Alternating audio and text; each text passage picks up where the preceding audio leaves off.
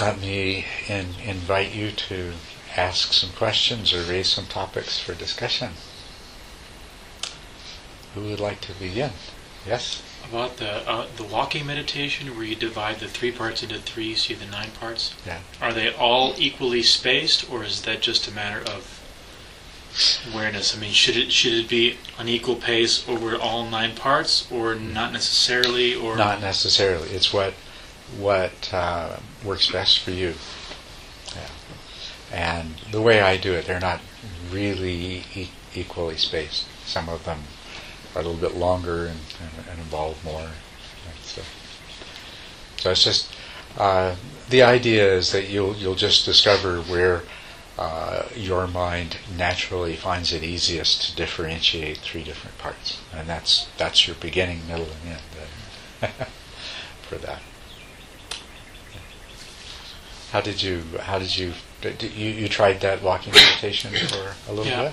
I found that the setting my foot down was much slower and more deliberate than the other part, or that I was rushing through the picking up the foot and swinging and swinging the leg. To, Yeah. So Well, as uh, it, it's interesting to notice those kinds of things as they happen and, and see if they uh, if there's any sort of insight or understanding that comes from that. But as you continue doing it, you'll you'll just naturally come into a, a fairly smooth flow with it. So, did you find it? Uh, uh, did you find the process of doing it uh, something that uh, uh, was useful, helpful to you? Or yeah, I did because it, it gives you something to gives you something to anchor on rather than just walking or even trying to walk slow or Yeah. I also found that just like with every other object, once I started to get used to it, that it was easy for it to fade in- into the background. And, Yes. Yes. You know, when it when it was new this morning, it was it was all Right. fun and exciting, and later this afternoon, it was like, nah, Yeah. you know, we're just walking. Well, uh, yes. Once you get familiar with this division into three and three and three, then that can become uh, easy to let it slip into the background. When you start putting together those distinctive sensations that make it up, that that should keep you focused for quite a while. Yeah, that, that, that helped. And um, I didn't find that there was much difference with shoes on. I imagine that had I done it, I didn't do it barefoot at all, Mhm. but doing it barefoot would be fairly dramatic Yes. between between all the parts. But I, Yeah, you know, yeah. even with shoes, it was, Yeah. you know, Yes, uh, uh, and uh, there's there's different uh, things that you discover doing with and without shoes. And actually, my preference is uh, to do it with sandals, because the sandal falls away from the sole of your foot when you raise it, and, oh, and you can feel the sensation of the air moving, which you also feel when you're barefoot, but you don't when you have shoes on. Things like that. So, okay. But you can do it with with any state of footwear you can imagine. Is that a practice that you're meant to do every day? uh, it's more. Uh, it's it's actually more suited to doing in a retreat setting where you're working, where you're getting into deeper and deeper states of concentration, and this practice helps to balance that out with with more and more intense and vivid mindful awareness. But in your daily practice, uh, you- you're always free to, you know, when you have a, a collection of different techniques, like different tools you can use, then you're free to choose the ones on any particular day or occasion that uh, seem to to suit your mental state and the other factors, maybe the, the things that you feel like you need to accomplish. And I, I do encourage you to do some walking meditation every day. Um, usually, you know, I, I, it's a large enough challenge to find uh, the time to sit every day.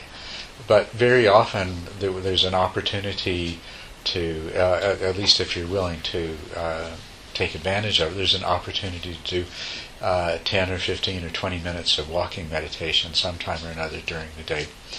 Um, even uh, on a street, a sidewalk, or, or in a park or something like that. Uh, just for the sake of not feeling too goofy, you might want to do a, a faster form of walking meditation, part of your daily practice. And doing that kind of merges into trying to remember to practice mindful awareness as much as you can all of the time during the day.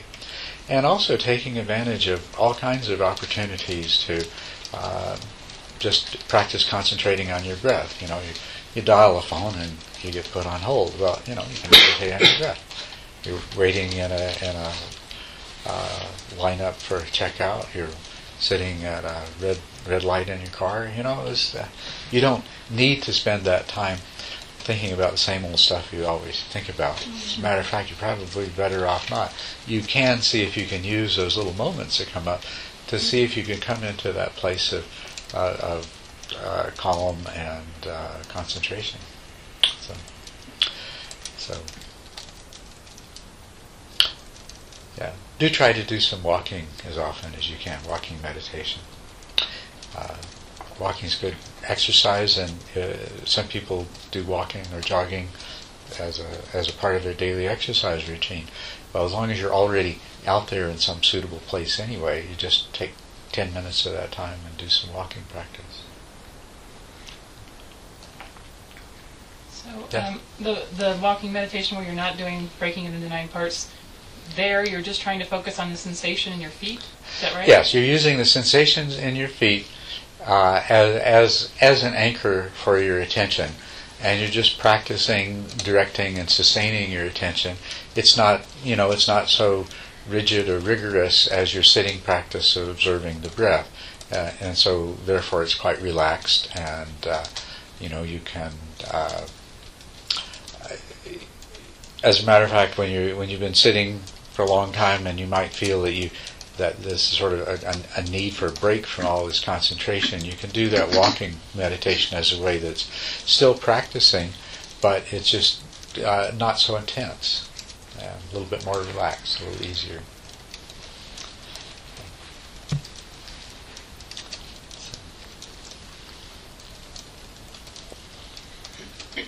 Mm-hmm. Yes. Can you elaborate on what you said last night about uh, not being single pointed until the very end? Yes. Uh, one of the reasons uh, that uh, I found uh, seems to be with, you know, there's a lot of people who have been practicing meditation literally for years and they can't keep their mind from wandering. They can't stay with a meditation object for the whole period of a sit. And a lot of them, when I talk to them, you know, uh, I discovered that they felt like they were supposed to uh, not only pay attention to the meditation object, but at the same time exclude everything else. And it works much better if you just let the let all the other stuff be and worry about dealing with that later on after you've mastered being able to stay with the. Uh, first of all, you master being able to stay with your meditation object so that you never really lose it, even though sometimes it slips off into the periphery and you're paying more attention to some thought, you never really lose it. Then you go through a stage where you become very skilled at not ever letting it slip off into the periphery, not ever letting anything else displace it. Then you're ready. Once once you can do that, once you can, you know, typically uh, over and over again sit down, close your eyes, focus your attention on your breath, and keep that as your primary focus every time you sit, then you're ready to concern yourself with being single pointed and with eliminating all of these other things. Um, trying to do it too soon is a, is a serious uh, uh, obstacle. You try to do too much, you expect too much, uh, and then you end up frustrated and disappointed and, and right? So nice, nice, easy, manageable steps. That's that's the way to proceed. And I think I might have said this yesterday, or I'm sure Kelvin has. The the most difficult steps are those those first few of getting over the tendency to uh, allow something else to take your attention away and you forget the meditation object and your mind wanders. And it just gets easier and easier after that. So until you've achieved that, then that's all you need to be concerned with. and, and, and that helps to create a relaxed atmosphere in your practice. You know, you're not sitting down to try to do the impossible. You're sitting down to do something that is is relatively straightforward and easy. Um, we have this illusion that we do things, that we have control over things. And uh, our stream of consciousness as doer is very, very limited in what it can actually do. It is pretty much limited to this single thing of generating particular kinds of intentions. You know, uh, and after that, everything else that happens, uh, whatever takes place, is the result of these many different mental processes, these many different mental functions working uh, simultaneously, uh, semi autonomously, and sometimes in concert and sometimes in opposition to each other. So what we do through our, we recognize what we're capable of doing, setting certain intentions and then allowing those intentions to manifest and follow through. And then as a result of that, we get the, the kind of, we, we achieve the kind of result, end result that we're after. And I, I find it really useful to make a comparison between this early process of the meditation and learning to throw darts. So, first of all, um, all you need to do in the early stage is uh, direct your attention to the meditation object, do your best to engage. Then, whatever happens, if your mind wanders, you realize it. Then you you provide some positive reinforcement for that unconscious mental process that led to you waking up to the moment. You didn't make it happen, and you can't make it happen. And the same thing with the forgetting and the mind wandering. You didn't make that happen, and you can't stop it from happening. These are mental processes that are just manifesting as they always do. And so the forgetting and the mind wandering occurs. It happens. You don't do it, you can't blame yourself for it happening. The waking up to the realization that your mind has wandered uh, and, and, being aware that this, you know, you were intending to meditate. This is also not something that you do. It's not something you make happen. You can't, you can't stop the tendency to mind wander by punishing yourself. It just, it will not work. But you can, through positive reinforcement, make the recognition that the mind wandering has occurred happen more rapidly and more frequently so that you stop the mind wandering sooner. And you do that by appreciating it, by appreciating that realization, and by valuing that waking up to the present moment. That will have the effect of conditioning those unconscious mental processes that make it happen to make it happen more often. Right? And so that's why you just keep repeating that. You just all you have to do it's a, meditation is so easy. You just sit down, and whenever your mind wanders and you realize it, feel good about realizing it, and bring your attention back. and after a while, just by repeating this enough, you know, you're, you're, it, it, takes longer for your mind to wander, and it comes back quicker.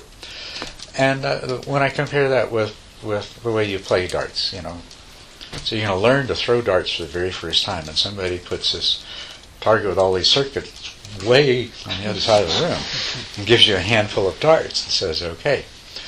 Well, all you can do is formulate the intention to hit the target and throw the dart. Um, and start off with, they miss. But if you keep doing that, you just you have the intention to hit the target and you throw it, there's really nothing else that you can do, is there? They just keep doing it, and after a while, they start hitting the target. And that's exactly the way the meditation is. You just do these simple things that you can do, that are easy for you to do, uh, until it starts producing the result that you want. And you should do it in the same, uh, you know, presumably if you were going to learn to throw darts, it, it would be because it, it seems kind of fun.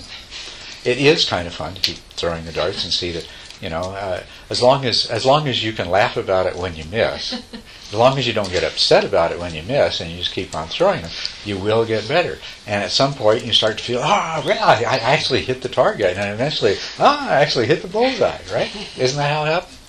It's the same thing with meditation. You want to approach it the same way. That this is, you know, I'm just training my mind. This is a fun thing to do, and if I just keep following the instructions, you know, eventually I'm going to get good at this. So.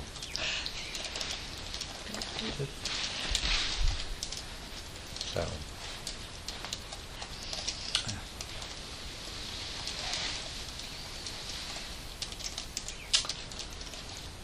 Yes. In observing a sensation, um, it's recurrent for me that uh, I experience uh, like uh, currents, currents of energy Yes. uh, that pulse uh, in predominantly more certain areas more than others. hmm So in working in expanding um, the experience of the sensation out, um, well, Keldon always, when he presents a body scan, hmm he starts with the feet and moves up. And I, I, I'm quite sure I've heard him say more than once that it doesn't have to be in this order. It's just a, a pre-decided order. I, there's no question out of habituation. I'm strongly uh, have a natural sense to um, almost like extend the flow hmm from from completely the opposite, flushing down Right. because the the currents are so strong Yeah. in certain. Is is there anything a comment about it? You know the the direction. No, the direction is not. It, it's it's not really important. Uh, in for any particular individual, there may be some uh, direction. Like there, when we talked earlier, there obviously was with you. Were all you were already experiencing the tendency of uh, of wanting to expand your awareness from your nose to your chest to your abdomen and so forth. And so go with that. There's nothing special, as, as Keldon told you, there's nothing special about that at all. Um, but each approach will provide you with certain particular kinds of, of things that you can discover as a basis of it. Like um, if you start out doing your body scan uh, with your hands or your feet, and very often that's the way I, I teach it, start with that, then you will explore those sensations there, and you're looking for some sensation that changes with the breath, and uh, you most likely won't find any. And then you, as you move more uh, closer and closer to the, the the trunk, the abdomen, then there'll come a point where indeed there are sensations there then that you can discern. And so, if this is your first experience, then later on, as you start to realize that you're becoming aware of uh, more and more often you're becoming aware of sensations that change with the breath that are farther away from the source of the movement, then uh, this is a kind of very positive, rewarding experience. Uh, it also, because when you first do it, uh, the first sensations that you'll usually be able to feel, for example, you might do your arms, and the first sensation you can feel is that as your chest moves, there's a little bit of change in, in pressure against the inside of your arm. And that's still due to actual physical movement. But then later on, when you start to feel something that is in your forearm, you're really aware that isn't movement. You right away know, ah, I'm actually feeling this prana that they talk about. You know, and I'll tell you my own experience of this too is that uh, I, I had heard all about chi and chakras and prana and everything else, and I, I became interested and involved in Buddhism when I was a graduate student doing my PhD in physiology. And to me, all of that sounded like a lot of overblown imagination, a lot of hooey. But in the process of doing my meditation practice, when I started doing that particular practice, I discovered that this chi, this prana, these chakras, these winds, hey, th- there's something real. All of these traditions have their own different ways of describing it, but they're all talking about something that is very, very real. And of course, now it's so familiar to me, you know. but uh, but to me, it was so amazing the first time I realized that I was feeling something that had absolutely nothing to do with, you know, sensations produced by the actual sense organs of my body, that I was sensing something that was of a completely different nature. And so, one of the things that I, I, I think that, uh, well, I like, I, I think the reason that I like to encourage people to start with hands and feet is I love to have them have that same experience. They've already gotten familiar with physical sensations, and then when the day comes that they realize that they're experiencing something that is no longer purely physical, then then it's it's it's a really wonderful experience for them. But back to your original question, it makes absolutely no difference at all where you begin, how you go, you know, whether you uh, you can proceed from your your foot to your ankle to your to your leg to your thigh to your buttocks, or you can go from one foot to the other foot and then the other uh, ankle and, and, and the opposite ankle. And any any direction, any pattern, any way you want to do it, uh, it doesn't really matter. Uh, also, uh, there are um, some people are naturally inclined to, you know, that uh, they may start out in one area of their body, but they very quick, instead of methodically going, you know, one arm, the other arm, one leg, the other leg, things like that, they start out in one area of the body and then very quickly they expand to the whole body, you know, and they just, they're not inclined to do this methodical one part at a time, and so they just go right ahead. And that's fine. Whatever, whatever works for you. As long as as long as your uh, attention is being directed and sustained intentionally, and as long as the process is one of, of intensifying your awareness of sensations, uh, first in, in one area, uh, then in another, first in a small area, then in a larger area. That's the most important thing, is that you are enhancing the power of your mindful awareness and you are exercising your ability to direct and sustain attention. So as long as you're doing that, the sequence isn't important. I have a question. I did so well in my meditations this morning. I mean, I felt that I was able to really stay on stay on the uh, breath and and I was thought I was really making some progress. And then this afternoon, when I came in, um, it, there was, I just didn't want to do it. Mm-hmm. Uh, my my uh, something in me just said I'd, I'd done this enough. I did it all morning. I, I didn't know really how to work with that because it was so strong. It's like, and then when I would sit there and try to focus on my breath, and um, I think a lot of uh, dullness and un, uh, disconnected thoughts floating through, not even about anything, you know, just like mm-hmm. different voices and stuff that didn't seem to have any, any anything mm-hmm. to it. But I, I really couldn't. It was like there was a negative influence that just said, I'm tired of this. I don't want to do it anymore. Right. Yes, and I, Thank you, Allegra. That's that's a very good thing to bring up, and, and so that we can address. In fact, that feeling is uh, it, it's really no different than any other distraction uh, or emotion or thought, but we don't recognize that.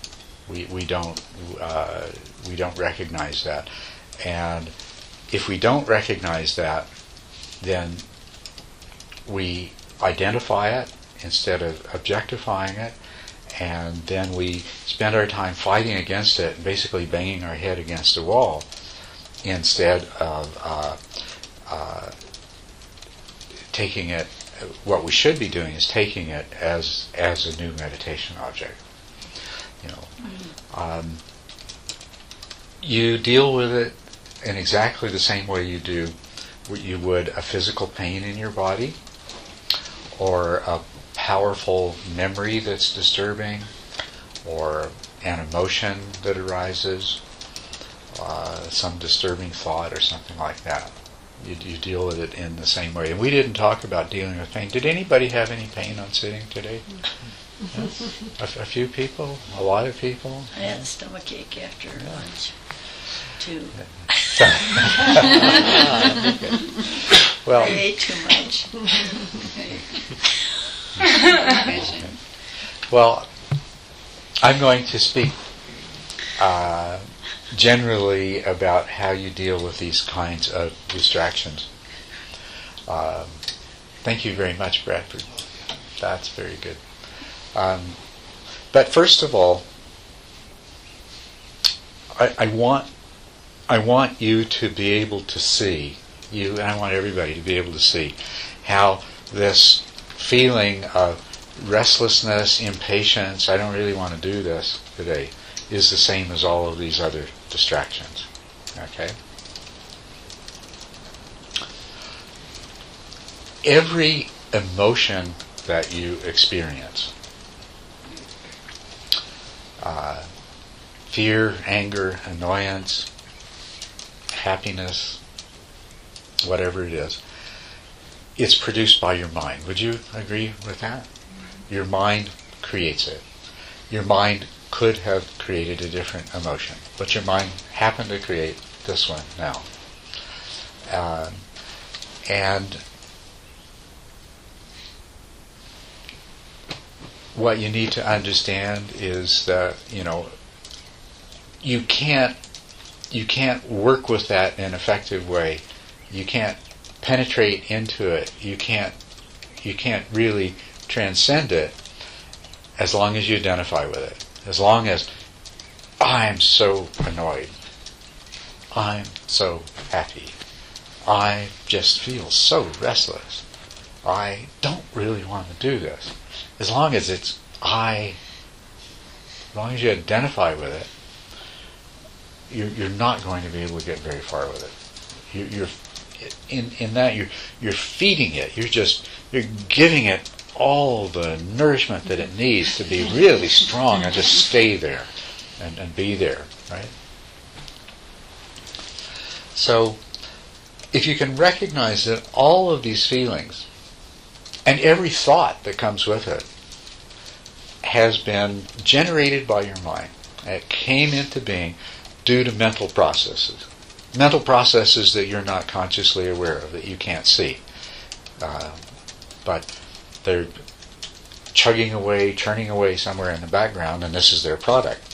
And you get to experience it. Right? Same thing when a memory comes up.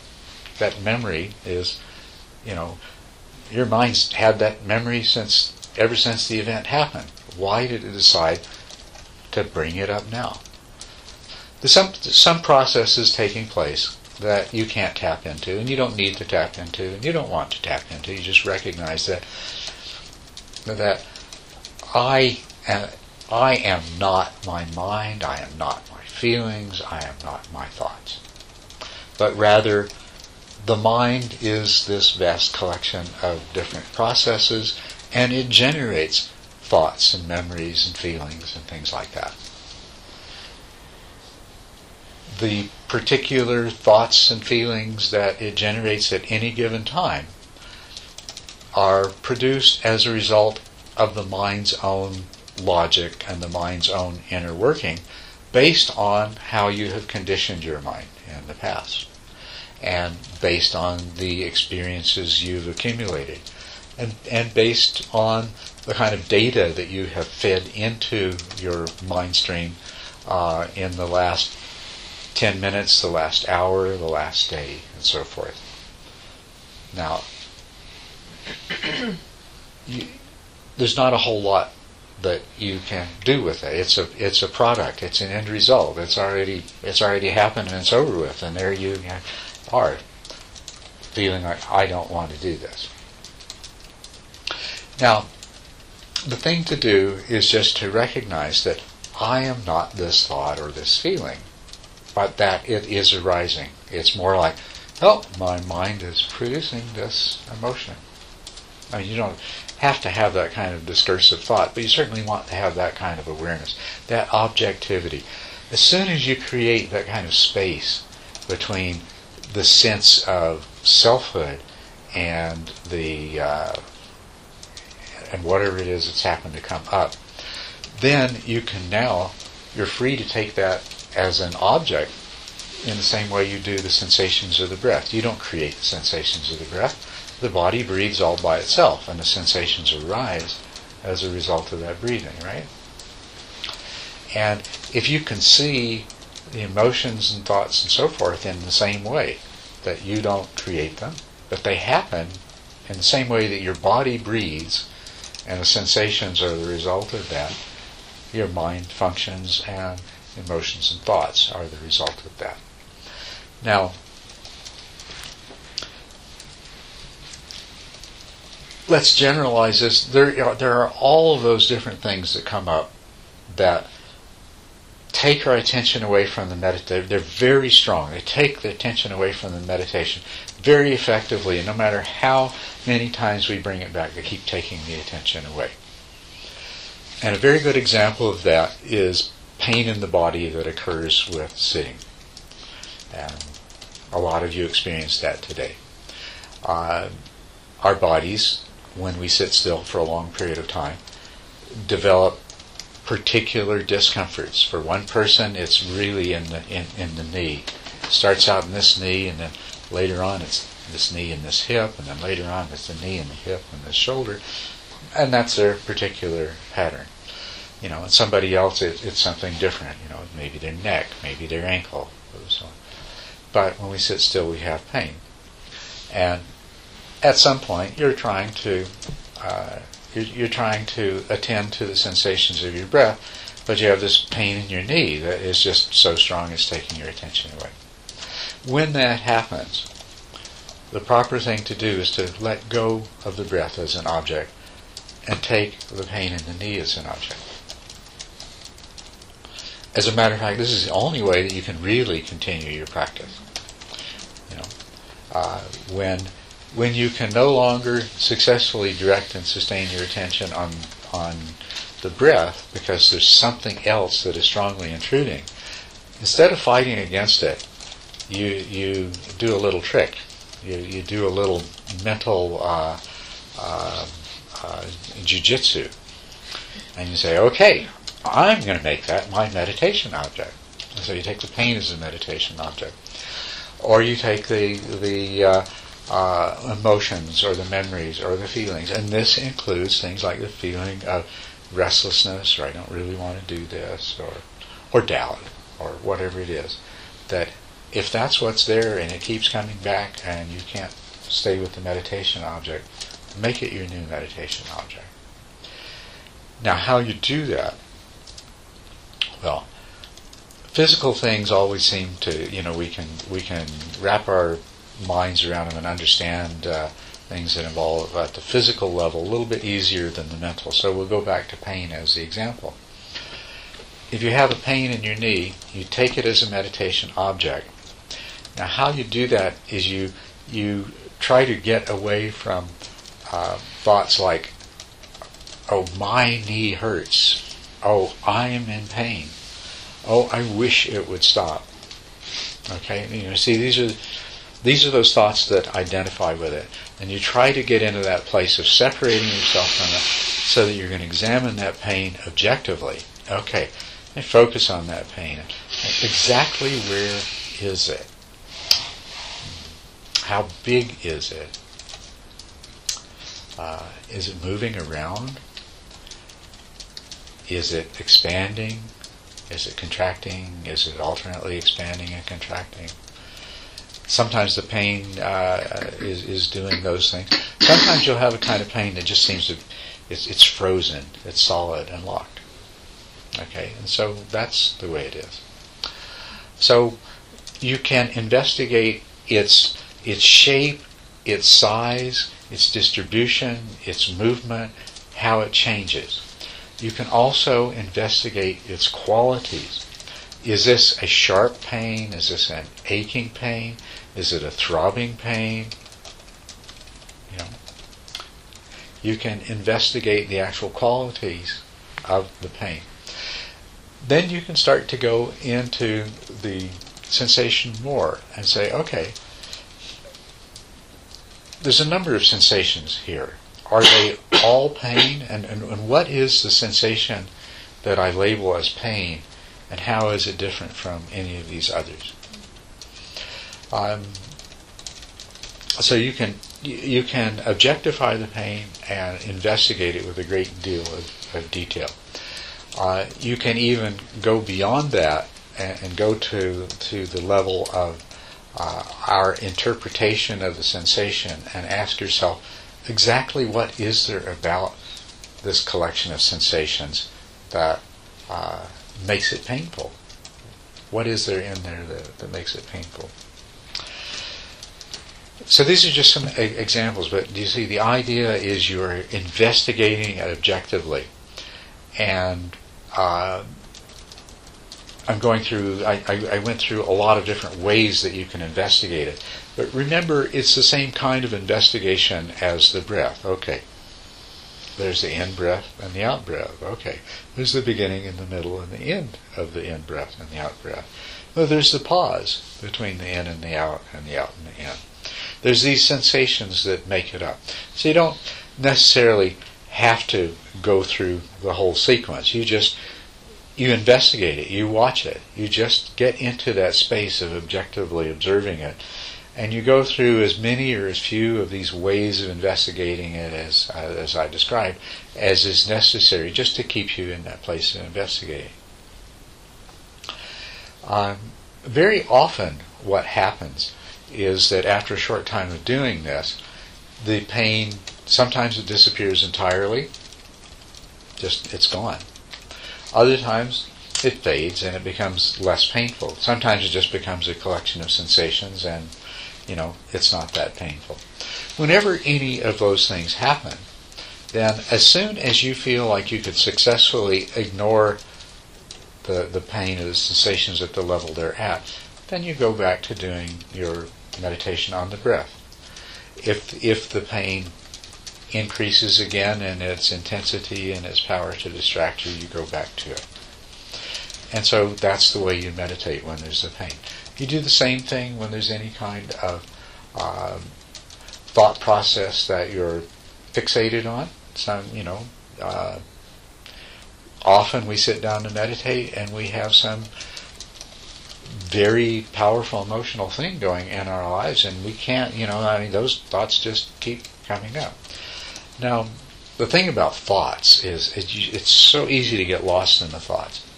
So, uh, but the thoughts are accompanied by emotions, and the emotions are accompanied by bodily feelings.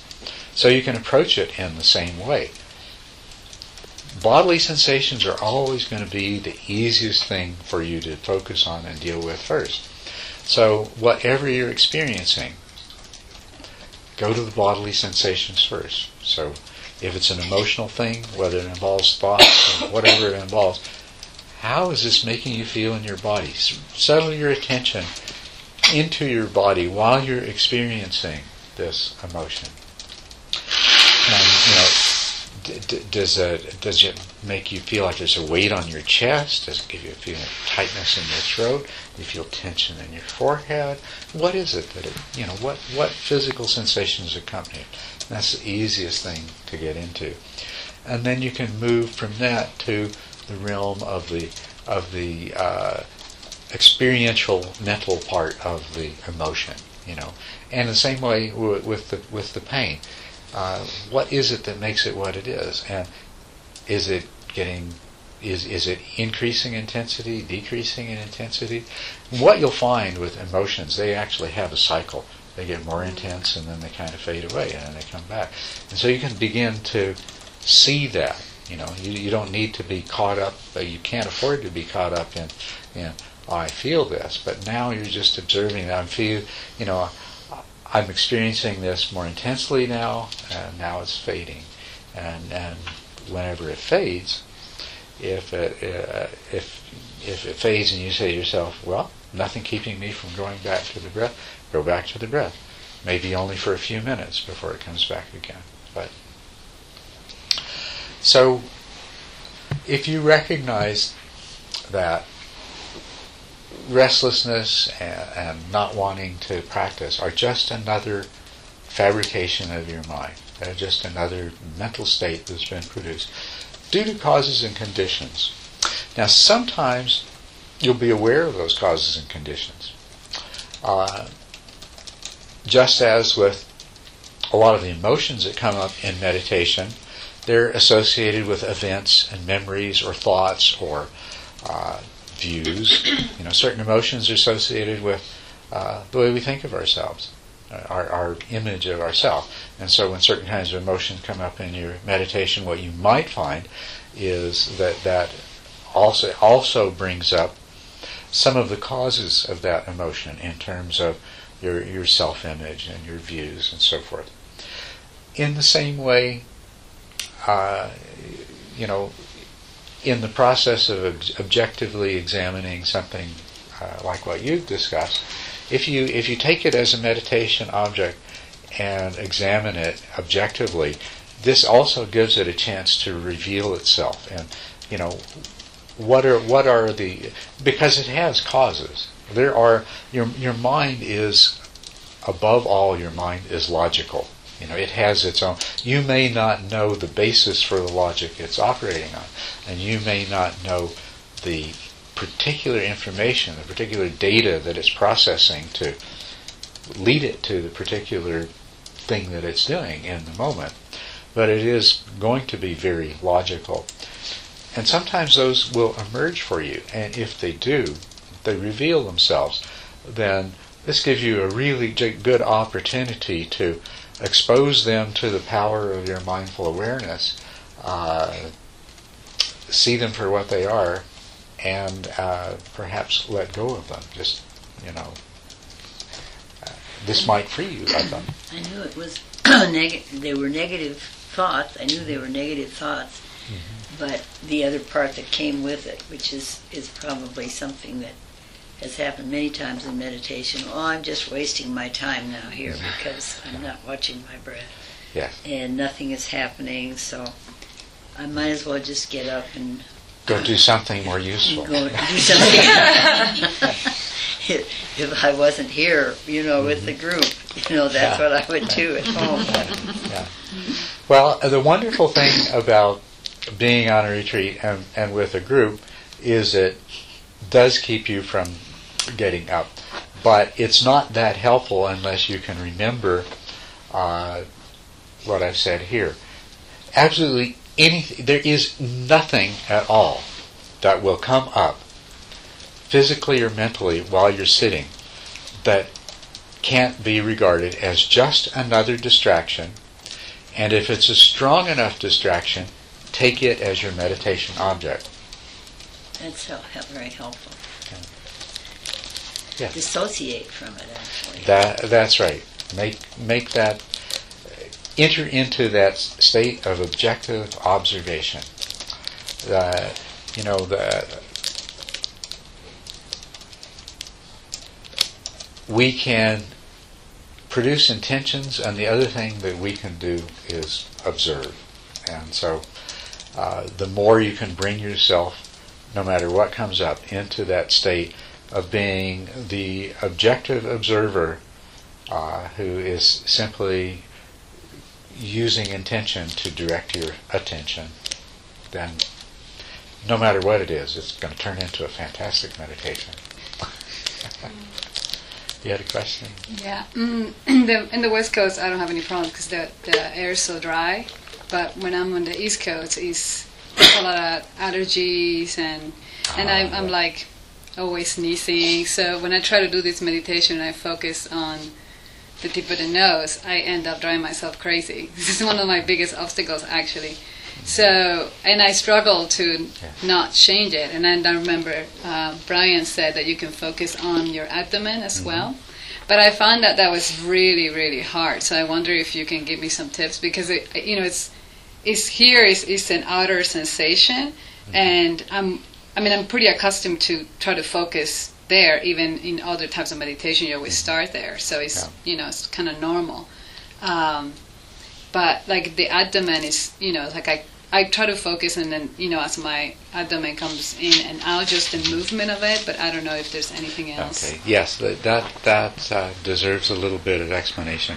And you're doing the right thing. At any time, I mean, e- even people don't have allergies. Sometimes we have a have a cold or something like that, and we can't breathe through our nose, and that's a good time. Now, when we say the rise and fall of the abdomen as a meditation object, there are, as uh, as you realize, I'm sure, a huge number of sensations present in every part of your body all of the time. And so there are a lot of sensations in your abdomen. Specifically, what you want to do is focus your attention on an area just above your navel. This my, my button's sitting over my navel. So this area right in here. Uh, I mean, the size of it is not important. It could be this big or this big or whatever. And it's more or less the the uh, s- the skin and the muscles of the abdomen, the, s- you know, the more superficial aspect of the abdomen. So what you will experience at the beginning of the in-breath, first there will be sense of pressure and then a sense of stretching as the abdominal wall begins to move, and then sensations that are related to the contact of the skin uh, with your clothes. And then, and so you'll feel that movement. And then at the end of the in-breath, the movement stops and the sensations change and there's a pause. And then you feel, uh, once again, as the abdomen begins to fall, the sensations that you're observing are those that occur uh, due to the subtle change in contact between your clothing and your skin, and the feeling of the sort of elastic recoil as as your abdominal wall, uh, as the pressure subsides and your abdominal wall falls. So you're not trying to feel your whole abdomen. You're not trying to visualize some balloon expanding and contracting. You're just taking an area like this, and and and actually, if for you it's only the skin, that's all right but uh, you you want really you're just trying to uh, identify a set of sensations that are very clearly related to the breath and very easily discernible and that you can fairly easily focus on uh, as a more or less distinct object. So does that help? Mhm. Yeah. So so then, in, in this way, if you're just taking this area of the surface, you'll find it is a lot like observing the sensations at the tip of the nose. It's very, very similar. It's the, the sensations are cruder, or coarser. You know, in some ways it's good. It's a lot easier to discern them, but also uh, they lack some of the subtlety, especially when the breath becomes fine and, and very shallow. But that's how you use the abdomen as an object. And um, yeah, everyone, you'll have some occasion when you can't breathe easily through your nose, and you'll have to use that. So, yeah. Um, speaking of the breath getting fine, sometimes mine gets so fine that I don't have any physical sensation. Yes. And so, uh, would you recommend, like, uh, so I'm going with a mental image of what it would be like if I could feel it. Uh, Or should I manipulate the breath to make it more coarse. Well, no, don't deliberately change the breath to make it more coarse. Um, when your breath becomes very, very fine, um, I would encourage you, first of all, to keep trying to identify the breath. When your breath is very, very fine, you will also, every now and then, involuntarily take a deeper breath. Right? That happens with you? And of course, when that happens, you can discern those sensations very clearly. So then you try to, in the next breath and the next breath and the next breath, continue to observe the sensations even as they become fainter. Um, you can, as the uh, power of your mindful awareness increases, you can begin to attack, detect uh, very, very subtle sensations. So the subtlest sensations that are produced by the breath can then become apparent.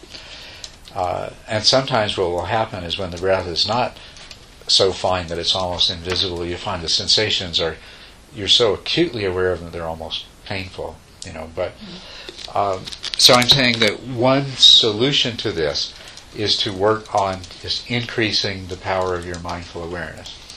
Uh, you can use these uh, uh, this uh, meditation of sensations in larger areas of the body to help you bring you to that.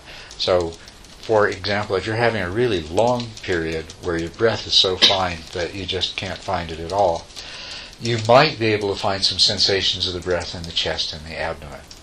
And so just expand the area of awareness that you're focusing on to be large enough that whatever sensations are there that you're able to capture them. And then uh, try to perceive them as clearly as you can and see if that doesn't increase the, the sensitivity of your awareness. And if it does, see if you can go back to just the nostrils and still continue to be aware of it. The other thing is that sometimes it's just you, you have the experience that the breath becomes very fine, and sometimes you, there's several breaths where you can't find it, and, and then it's back again for a little while, and then there's a few breaths where you can't really perceive it. And you don't really need to worry about that at all. All you do is uh, usually that only happens when your concentration is really good and your mind is really calm and you're really focused. So you can just stay focused on the area at the tip of your nose and continue to be looking for the sensations until they do come. And even if even if they're gone for a few breaths and then they come for only a short time, and then uh, you can continue to, to practice effectively with that. Do you think these will help you? They sound like they're on, on track for. okay. Good. Yeah. Yes. Could you speak at all to um, when it becomes appropriate to start meditating on or deconstructing the mental image of the breath itself, almost the way you're s- saying about our emotions and our physical sensations in terms of pain. When, um, like, I, I'm sure this doesn't just apply to me, that we're so conditioned at Diamond Mountain to meditating on emptiness, on emptiness analytically, mm-hmm. that I feel sometimes like I was stopping myself mm-hmm. from deconstructing how the breath was happening at all because I was saying, no, just stay with the breath, just stay with the breath. But then my, I found my mind either getting very bored with it or feeling like, again, this is a waste of time. Right. And so, when would you say it becomes appropriate mm-hmm. to put that little part of the mind that says, oh, the, even this breath is being created by the mind? Mm-hmm. Okay. Uh, I'll, I'll see if I can describe to you what that's like. Uh, through hundreds or thousands of hours of observing the sensations of the breath, they become very, very familiar. Mm-hmm. You know, and you know when you look at something that's very familiar, when you see another human body, there you don't have to conceptualize it. Oh, that's the head, and that's the arm, and that's the leg. It, it's just there because of that familiarity. And so naturally, when you look at somebody, instead of uh, doing that kind of conceptualization of the gross parts of the body, instead you're focusing in on the much subtler aspects of their appearance. You know, the, the things that are not common to everybody that you've ever seen, mm-hmm. right? So you'll find the same thing happening with the breath, that you've observed it so often that there no longer needs to be this separate identification of, oh, that's the beginning of the of the in breath, and and uh, then whatever sensations you may be aware of as the breath unfolds, and that's the end, and that's the pause, because there's just this immediate recognition of them. You're already on the way to that, to, to what you're talking about. This deconstruction is something, uh, it's interesting, nobody's ever described it as that before, but it's actually uh, a good way to describe it.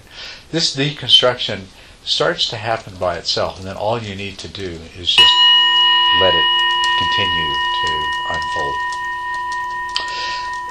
What's actually happening, and, and you'll become aware of this especially if you do this, what's actually, actually happening all the time is there is one part of your mind that is continuously monitoring sensations.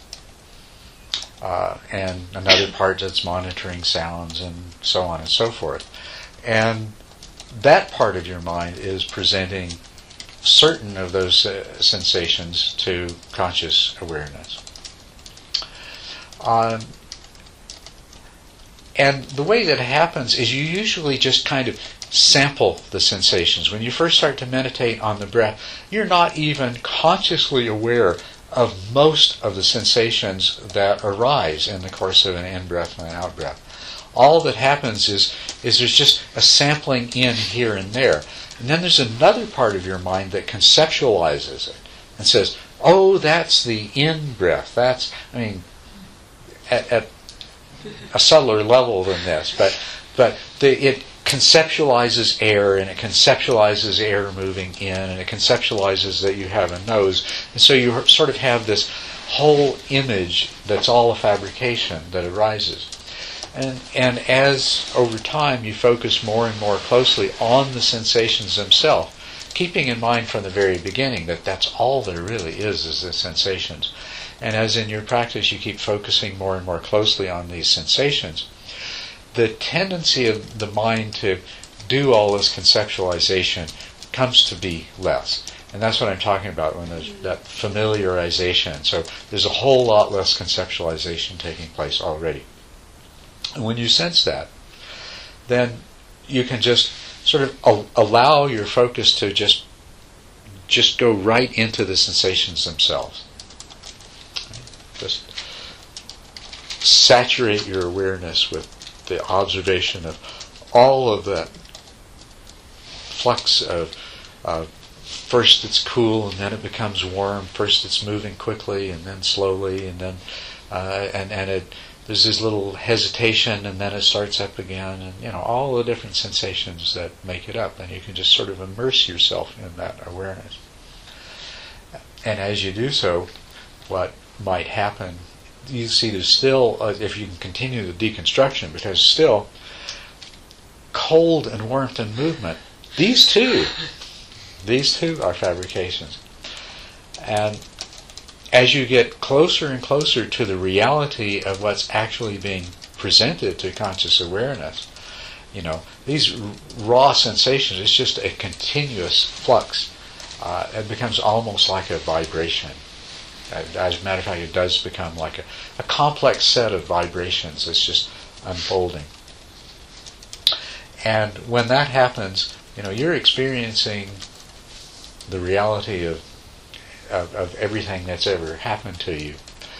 Uh, you'll go through, you'll have an experience where, you know, before you go to this depth, you'll have an experience sometimes where you don't know whether the sensations you're observing are in breath or out breath. And you know that it would take such a tiny little movement of your mind to identify them, but you become really aware that it is a separate movement of the mind that identifies those sensations. And so you can resist that happening and just go deeper and deeper into it. So you will have, and in this way, you can have a direct experience of impermanence. And impermanence doesn't really mean that that nothing lasts. It means that there are no things. There is just only this continuous flux that everything's always changing. And your mind won't like that. When your mind loses its grounding and conceptualization, it'll react against that and immediately jump back to that place of conceptualization. But, you know, you can start moving back and forth between that. And then it becomes really crystal clear that that this is when we say that the that the mind creates reality, you, are actually seeing it happen. You're seeing that uh, the mind recognizes certain patterns in this flux, and it grasps onto those patterns, and it gives them an identity. It makes them into a thing. It makes something that doesn't have a nature of thingness of its own, but it gives us the attribute of thingness. And now the mind feels comfortable; it can hold on to it. You know that this has an identity, and it can put a label on it. So this is the difference between nama and rupa. Rupa is just that raw sensory information, un, unprocessed, unfabricated, unconceptualized, and nama is that whole process of making it into something that is comprehensible to the mind graspable by the mind, understandable by the mind. And you see that that that thing that the mind has created, you see what it means to say that it's empty. It's empty of any reality other than that which the mind has projected as as uh, as its explanation, as its way of understanding and interpreting this. And this is going on all of the time. So back to your original question, the don't force the deconstruction, but when you feel that your mind is no longer doing as much conceptualization as before, that you're in a very relaxed and very clear state, and that you're you're observing the sensations with a lot less conceptualization that you did in the past, then just allow yourself to continue going in that direction, and you know maybe you can move intentionally more in, in, in that direction. So just let it let it unfold, and it can lead you to very very wonderful uh, insights, a direct experience of impermanence and a direct experience of uh, of the uh, the emptiness of the of the appearances that the mind generates to explain phenomena. If you do this for a period of time with the breath, if you can get to this place and you can see, you can just sort of go back and forth between this is the rupa and this is the nama, and, and the nama is is empty of anything except what the mind gives to it. And you start to see breath and everything as as appearance. If you sit in meditation for a while doing that, and then you get up from meditation and your eyes are open, you realize my mind's doing that with everything all of the time. That it's, you know, it's it's creating this whole. The world is really inside my mind, and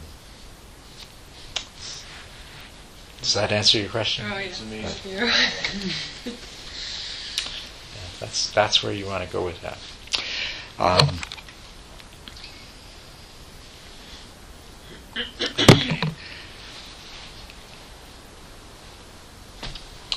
Do you have Do you have more questions? Yes, yeah. So follow, um, following up on this, um, is is is that deconstruction part of um, single pointed concentration, or or is analysis or or insight? That is this a different process? That part of that. Uh, well, you see, when you're developing uh, when you're developing concentration, you can just be focused on the end result and say, I, I want to get the single pointedness as soon as I can. And if you do, you'll miss out on the op- all of the opportunities for insight that are being presented along the way. But uh, and so you could you could not perform this deconstruction. You could you get to that place where there's very little conceptualization taking place, and you use it to launch yourself into uh, effortless uh, single pointedness. Right?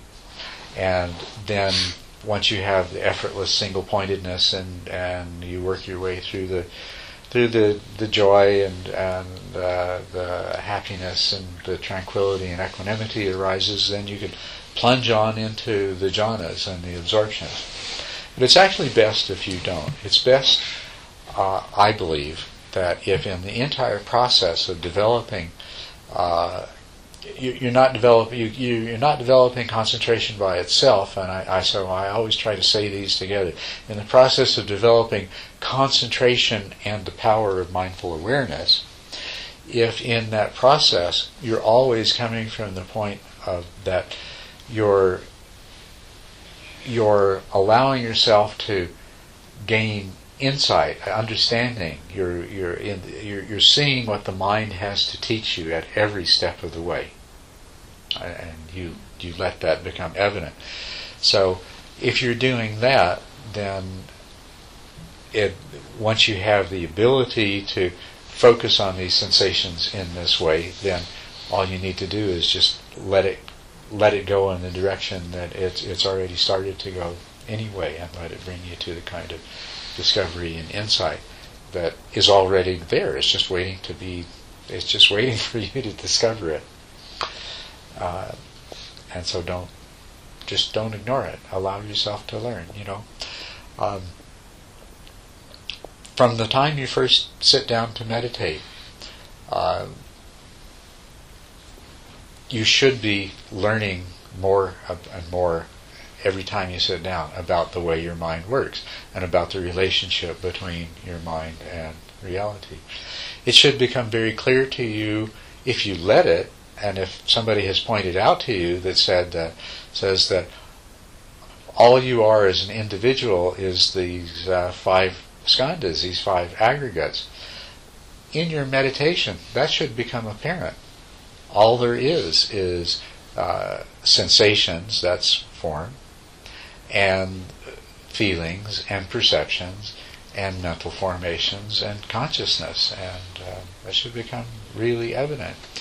And it should also become evident that uh, the totality of the experience is subject to this natural twofold division into uh, the internal and the external, mind and matter, mentality and materiality, nama and rupa and that in any given moment, if you're conscious, you're conscious of something, and what you're conscious of has to be one of those two. It has to be either nama or rupa. It has to be either sensation or the mental formations that have arisen. Um, sometimes they're mental formations that have arisen as a direct result of the sensation.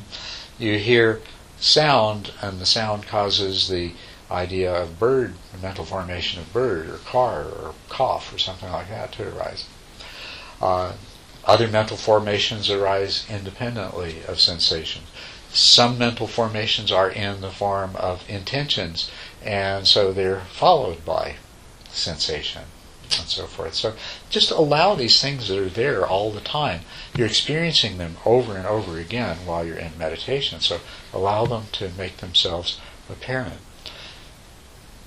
as you meditate, you should discover very, very clearly the meaning of the five aggregates and the meaning of the statement that says that that collectively these five aggregates do include everything that we can refer to as the individual. And likewise, it should, in your meditation, become clear that your entire life, the totality of your existence, isn't that you have a body that exists and a mind exists, but the existence is really grounded in conscious experience. And the totality of your life, of your existence, is a series of conscious experiences unfolding. And that each experience is defined by the object that's taken in that moment and whatever it leads to in the next moment and the next moment and the next. which of course is the teaching of dependent origination, right? So all of this is just there waiting to be discovered.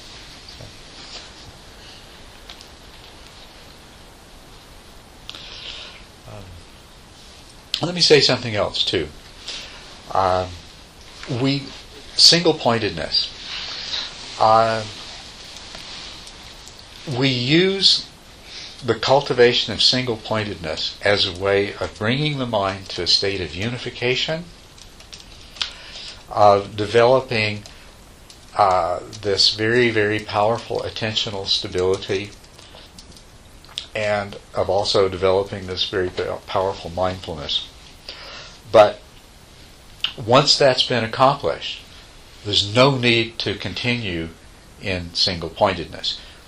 So when you, in terms of the stages of the practice, uh, when you get to the point of effortless single pointedness, eighth stage, you can choose to take up a variety of different practices which do not involve single pointed awareness. You no longer need it. You, your mind is so stable now that instead of staying on a single object, you can allow your mind to go from one object to another to another.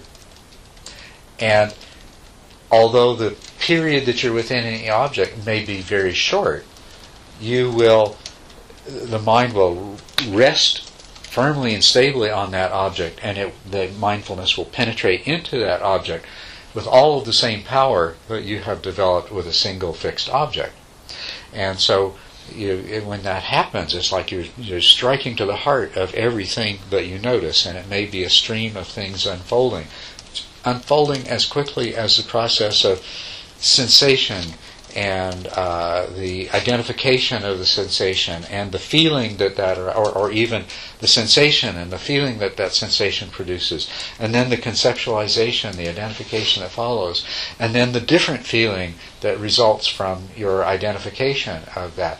You know, your mind can. So you don't. You, in a sense, this is still a kind of single pointedness, but it's very rapidly changing. That's uh, it's called in the Pali, it's called khanika samadhi, or momentary samadhi. And it doesn't mean that your concentration is momentary, but the object is momentary. Uh, the other thing that you can do is you can investigate your experience. You can go out and, and do a walking meditation and just allow your attention to spontaneously move and, and just absorb totally whatever is happening in that you can choose to practice uh, with no particular object. You can expand your awareness and make it very spacious and uh, just allow whatever happens to arise and pass away because your mind now is very, very still. And the essence of doing any kind of Mahamudra practice, which is what this really is, is your mind, you have to be capable of allowing your mind to be totally still as appearances arise within the mind and pass away. And so once you develop effortless single pointed concentration, then you can do that. Before then, you can't. Your mind just doesn't have the stillness. It's like trying to capture a reflection in water that's disturbed with waves and ripples and everything. It won't happen. But once it becomes completely still, then whatever whatever passes by or whatever is nearby will be reflected perfectly in the water, and you can have that kind of, uh, of perception. So, single pointedness is a, it, I, I, think it's the most powerful way. I, I know that there, there are meditation techniques that never use single pointedness, like the shikantaza, the just sitting method of uh, uh, some of the Zen schools and things like that. But single pointedness appears to be, uh, to me, the most powerful way to bring your mind to unification and stillness and very, very clear awareness. But once you've done that, you're not, you know, single pointedness in itself, you can either continue to use it, you can practice the jhanas, you can enter into the jhanas, but you can do any other kind of practice as well. So it is not the sine qua non of concentration of, of, of shamatha practice. It is a vehicle. Yeah. Yes. So, um, what you just described is uh, the single pointedness. The the object is steady, but it's unchanging. No, it, It- It's not necessarily that the object, is, because the sensations of the breath are not uh, unchanging, they continuously change. Although, what is very interesting, if you continue in single pointed practice uh, on the breath, uh, after a while, the entire breath cycle becomes more and more like a single object. And it's, it's no longer unfolding one tiny piece at a time, but it, you have more of, uh, of, this full understanding of it. And uh, this is a continuation of our earlier discussion. Um, are any of you familiar? Do you know what an oscilloscope is? No high school science teacher ever brought out an oscilloscope. It's like a little television screen, and it tracks waveforms and something that repeats over and over. Everybody has seen. You've seen an oscilloscope if you've ever watched a hospital show. The thing that they show EKGs on, and the EKG. This is all the changes that take place in in one beat of, in a single beat of the heart. And so on the screen, it might show three heartbeats in a row, and then the fourth heartbeat is back, and it's kind of superimposed on the first one, and the fifth one on the second. And, mm-hmm. and so before the first one has faded away, the fourth one is being superimposed on it. And as long as the heart stays very, very regular, it is virtually unchanging. But when one heartbeat is a little later or earlier than the other one, you might have noticed this, that, that this new trace isn't quite exactly over the top of the last one. May have a little bit different shape, may start a little earlier, a little later. So you know what I mean? Now? Okay in your mind, all of these sensations that are produced by the breath, your, these sensations reverberate in your mind for a certain period of time. As a matter of fact, you could not recognize the sound of a bird call if they didn't, because each part of the sound arises and disappears before the next one comes. So the only way that your mind can grasp the wholeness of something is because it retains what's already passed for a certain period of time. You see what I'm saying here? Mm-hmm. A, a, comparison is, you know, a, a, melody, Twinkle Twinkle Little Star. If each note is played with a two minute gap between, you'll never catch the melody. It has to be close enough together that your mind remembers the last note, at the last few notes before the next one comes, before you can recognize it. Same thing with the sound of a car, uh, a dog barking, a bird singing or something like that, your mind has to retain the parts that are already passed. Same thing with the sensations of your breath. And your mind will retain those impressions uh, long enough so it becomes like like the trace of, of a heartbeat on an uh, oscilloscope in a hospital. That the fir- the impression of the last breath hasn't completely disappeared before the next one comes in place. And this is something that is entirely taking place in your mind. And so you can you can shift your attention away from the actual sensations, which is a continuous flux of, of momentary arisings and passings away. You can take your attention and pop it over here to this part of your mind, this preconceptual part of your mind, where the, those impressions are stored. And now the, the cycle of your breath becomes like a single object that you can perceive all at once in its entirety. And so while the breath is a changing object, it can become, it can take on all of the qualities of a sing, as a, a stable fixed object. Uh, this this is a pretty advanced and pretty refined state of concentration when you're able to recognize these mental imprints as distinct from the sensations themselves and redirect your attention from one to the other. But this is a powerful vehicle for entering into the deepest jhanas, and this this is the other kind of nimitta that I was talking about. This is this is the one that uh, doesn't bother with the illumination and the light and just ignores it. So, where was this came from? Somebody asked me something about does he only do this with a, or are we only talking about single pointedness with a fixed object? Uh, well, it's a it's a it's a it's a constant object. Uh, usually, I think we use the term fixed object meaning constant. So the breath is a, a fixed object, but it's also a changing object.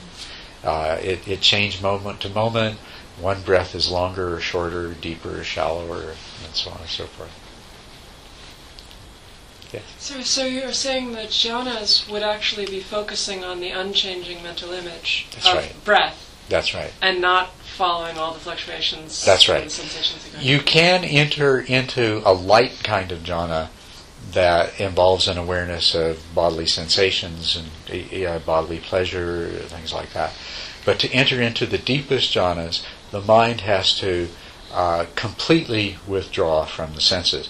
Now, when I say deep jhanas, I'm not I'm not meaning uh, five through eight as opposed to one through four. I'm talking about a deep version of the first jhana as opposed to a light version of the first jhana.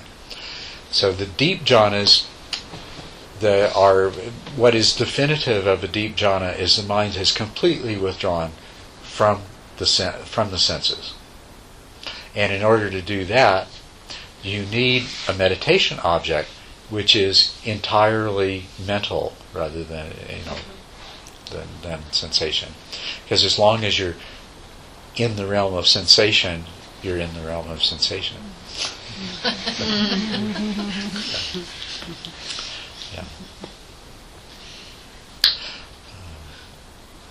Oh, we we need a nice long retreat. So many things I'd love to tell you about. You're asking these these very good questions and uh, is bringing up very good points. But um, alas, we have the time and opportunity we do. We need to make the best of it.